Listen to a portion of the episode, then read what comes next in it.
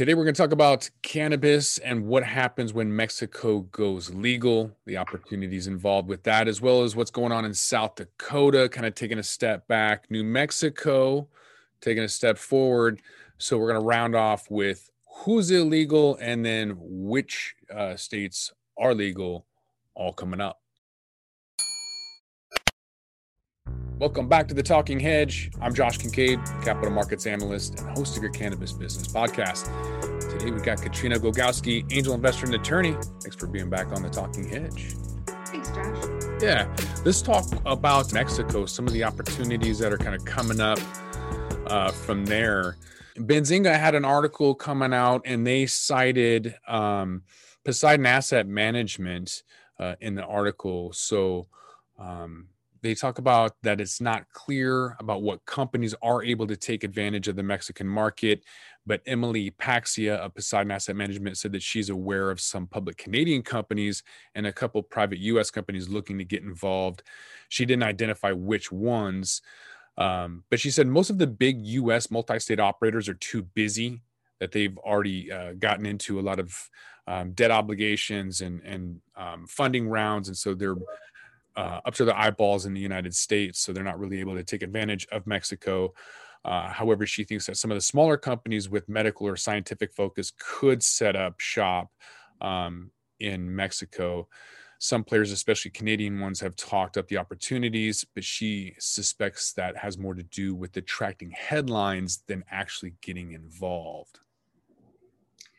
Well, Josh, I would be very surprised if Mexico opens their borders to either Canadian or US uh, companies to process marijuana in their com- in, in their country uh, because you're looking at uh, import export there which is still not legal uh, with the united states maybe with canada uh, and um, mexico has historically been fairly possessive of their land. Uh, for example, just a general US citizen uh, cannot own land in Mexico. Uh, you can do these complicated land trusts, but but you can't own it free and clear. So I would suspect that Mexico will be a little bit more protectionary. Did I just make up a word?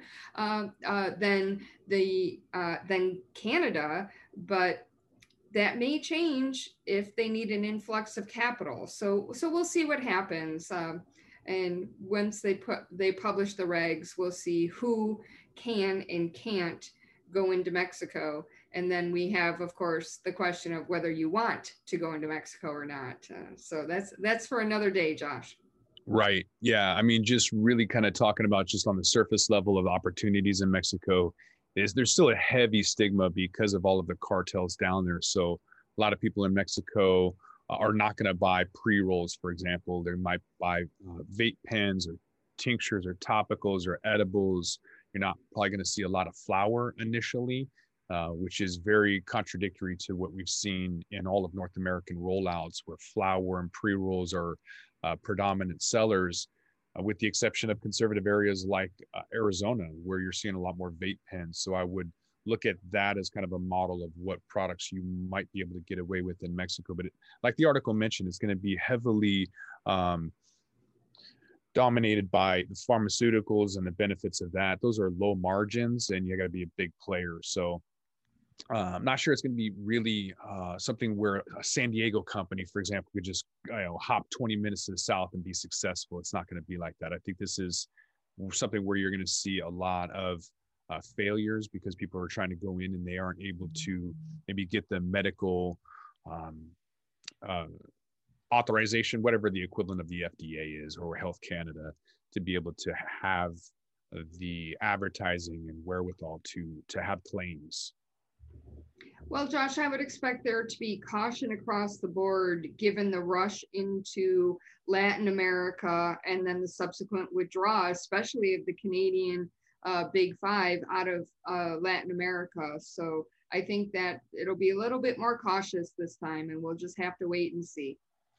I, I would just like to close out with this segment and say that I'd like to see Mexican brickweed in one pound blocks of really sticky, icky cannabis uh, and then it just like sticks together. So I would like to see something new and different, but a spin off the old maybe. I don't know. Someone's going to come up with something good though. Um, maybe Cheech and Chong and their dispensarias will be popular down there. Have no idea. What's not?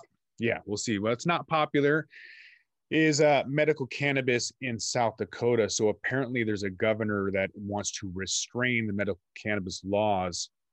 So the governor early um, on attempted to delay the state's medical cannabis program. Now she's trying to add restrictions to the voter-approved law. Um, so yeah, kind of one of those areas. Montana was one of the only states that had medical, and then the governor kind of came in and said, "Nope, not going to do it." So something to do with those Canadian border states where they're just like, "Nope, we're going to do our own thing." Don't care about the voters. So the governor's proposal would require support from two thirds of both legislative changer, chambers to suspend the rule, and the legislature is scheduled to adjourn on March 29th, uh, but could call for a special session. So they're trying to kill this voter approved recreational bill. Um, whether or not it happens, I, I think it's kind of a mute point because it's just kind of progressing throughout the country. So this is just a delay, if anything else, in my opinion. I, I agree. Uh, I think, wasn't it South Dakota that the citizen initiative uh, was a little, what was written a little poorly? So they had multiple uh, provisions in one law, and that was unconstitutional. We've seen that before, especially. Hmm? Was that Vermont? Maybe it was Vermont. Um, I don't. I don't know. There's so many these days. I can't remember. Uh, and so hopefully they're just trying to clean that up. But if they're trying to restrict the will of the voters, I think they're going to have a hard time because the voters will just turn around and clean up the bill, assuming there was an issue with the bill, and and voted in again. Uh, we see this in Washington over and over again. If if the will of the voters is not uh, adhered to, they just vote it in again. Yeah, well, first they're going to vote that governor out in two to four years, and then they'll vote it back in. So again, it's just a simple delay. Um, that person is trying to yeah, put their own opinions on what the will of the people are. But that's not the what happens in New Mexico. That governor is actually calling for a special session to get uh, you know all those people off the couches and back in uh, and do their job. So mm-hmm. they want to focus on adult use cannabis. So uh, Governor Michelle uh, Grisham, as expected, is calling for a special legislative session to try and get adult use cannabis legislation past the finish line uh, they're going to start that on March 30th. So that would be uh, tomorrow, I guess, at the time of taping. So, um, Senate leaders, they decided to turn uh, the pressing matters in the final two days of the regular session that ended March 20th. And so they're going to kind of move forward, um, hopefully, considering the short session, they'll be able to pass that. But not really sure how effective that's going to be. But I guess um, it's good just to get that out there, making it a priority. Yeah, absolutely, Josh. Uh, you and I have discussed on this podcast multiple times that states are desperate, absolutely desperate for the tax dollars that legalized cannabis brings and the jobs that legalized cannabis brings to the state. Uh, and so the fact that the New Mexico legislature is really pushing forward is a good sign. Uh, hopefully, it doesn't take four years to actually issue the first license because that'll be kind of ridiculous at this point. But again, legalization in and of itself is a good move. And my recollection is that New Mexico is already a medical cannabis state. So uh, this, this shouldn't be difficult for them to pass this legislation. Yeah, hopefully not. Hopefully, it doesn't take like three years, like um, Vermont was talking about. Right. All right, so let's take a look and see um, who's legal, who's not. So fully illegal is Idaho, Kansas, Nebraska, and American Samoa. So that's a total of 6.7 thousand people that have zero access. Uh, that's millions, Josh. What did I say? 6.7 thousand? Yep. Did I really? What does 6.7 thousand even mean? Anyways, 6.7 million. Um, thank you. Yeah, it's Monday. English is struggling in my mouth. Um, so third degree uh, states, population of uh, 89 million. That includes Alabama and Georgia, Indiana, Iowa, Kentucky, North Carolina, South Carolina, Tennessee, Texas, Wisconsin, Wyoming. So that means um, they have severely limited access.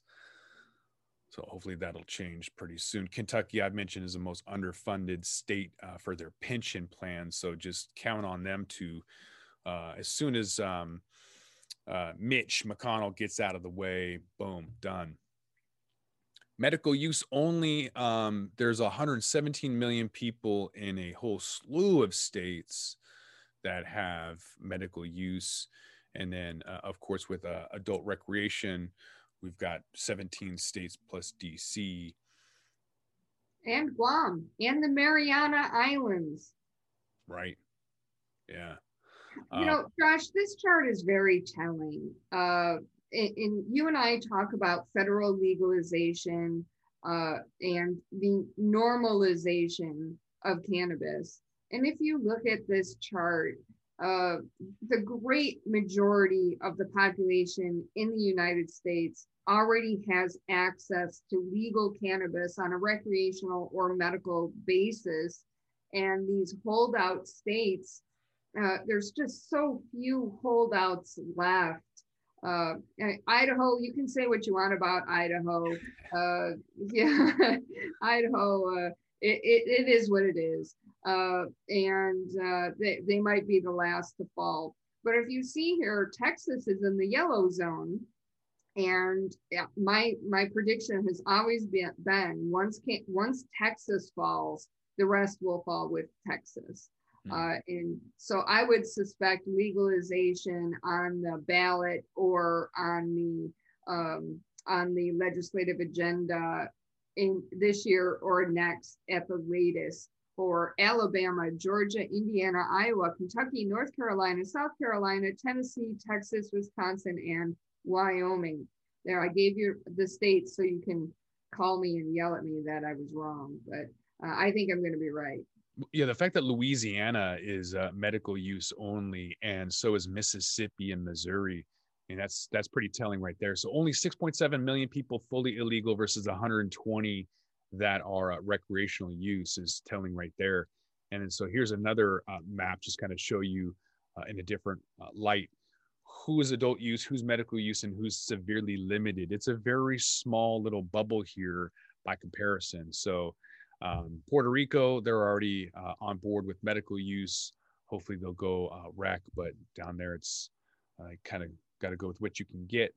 Um, all in all, on the severely limited list, I, I think the next person, you like you mentioned, Texas, and the other state uh, after that, um, Kentucky, and yeah, the rest are just gonna fall like dominoes. Yeah, we're gonna we're gonna see it, Josh, because there's gonna be FOMO. Uh, these states that are on the severely limited list uh, are surrounded by legal states. Uh, they're missing out on the tax revenue, they're missing out on the jobs, and the, the residents of their states are just driving to the next county or the next state and getting their cannabis and coming back. So these states will fall. Uh, it's just a matter of time. Yeah. Let us know which state you think is going to be dead last. Is it going to be Idaho? let us know. With that, we're going to roll this one up. I want to thank my guest, Katrina. I want to thank my guest, Katrina Glogowski, angel investor and attorney. Thanks again for being on the Talking Hedge. Thanks, Josh. Appreciate it. I'm Josh Kincaid. This is the Talking Hedge. Don't forget to like, share, and subscribe, or don't. And I'm out. Don't forget to smash that like button on your way out and check out these other videos that we've got.